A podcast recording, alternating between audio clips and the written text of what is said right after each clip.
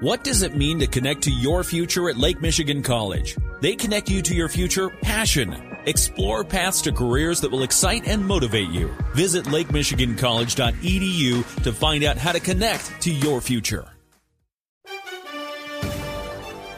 It's become very apparent for the Chicago Bulls DeMar DeRozan needs to consistently score 30 points or more, as he's done in the last two games that the Bulls have won.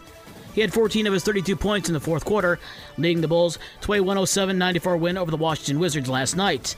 Nikola Vucevic added 27 points for Chicago, who are now a half game ahead of Toronto for fifth place in the Eastern Conference. And they're also one and a half games ahead of Cleveland for the seventh spot, which would put the Bulls into the play in round. But the good news for the Bulls as they head into the final six games of the regular season Five of those games are at United Center. The Pistons on the road at Brooklyn. Kevin Durant had 41 points, and Kyrie Irving had 24 in his second game since being allowed to play home games as an unvaccinated player in the Nets' 130 123 win over Detroit.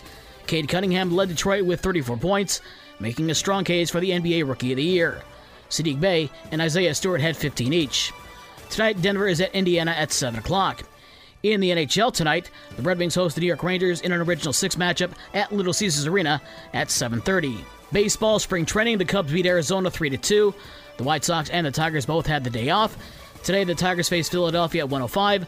The Cubs take on Seattle at 4 o'clock, and the White Sox host Texas at 4.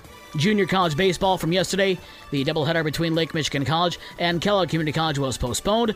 In softball, LMC drops a pair to Glen Community College, 8 0 in the opener and 3 2 in game number 2. Some major high school sporting news from Tuesday. Lakeshore head wrestling coach Bruce Bittenbender has announced his retirement after 52 years to head the Lancer program. Bittenbender has led the Lancer team since 1970 71. His record in dual meets is 981, 270, and 2, which ranks him first overall in the state of Michigan and second nationally. During his time, the Lancers have won 28 district titles and 13 regional titles. While the Lancers have had two state runner up trophies, Lakeshore has had 26 individuals win state titles, including three this past season. Lakeshore has already named Bittenbender's replacement.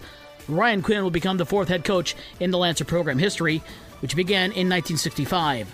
High school sports from Tuesday. In baseball, Coloma sweeps a doubleheader at South Haven. The Comets beat the Rams 10 3 in game number 1 and 3 0 in game 2. Coming up today in girls soccer, Edwardsburg visits St. Joe at 5:30. Lakeshore is at Plainwell at 6. Coloma travels to Buchanan at 5. Bridgman is at Constantine at 5. Brandywine is at Hartford at 5 o'clock. Saugatuck visits Allegan at 6. It's Three Rivers at Coldwater at 4:30, and Fennville is at Hamilton at 5:30. The baseball and softball schedule are iffy. For more sports and the scores from last night and the schedule for today's games, visit the podcast page on this station's website. With your morning sports for Wednesday, March 30th, I'm Dave Wolf.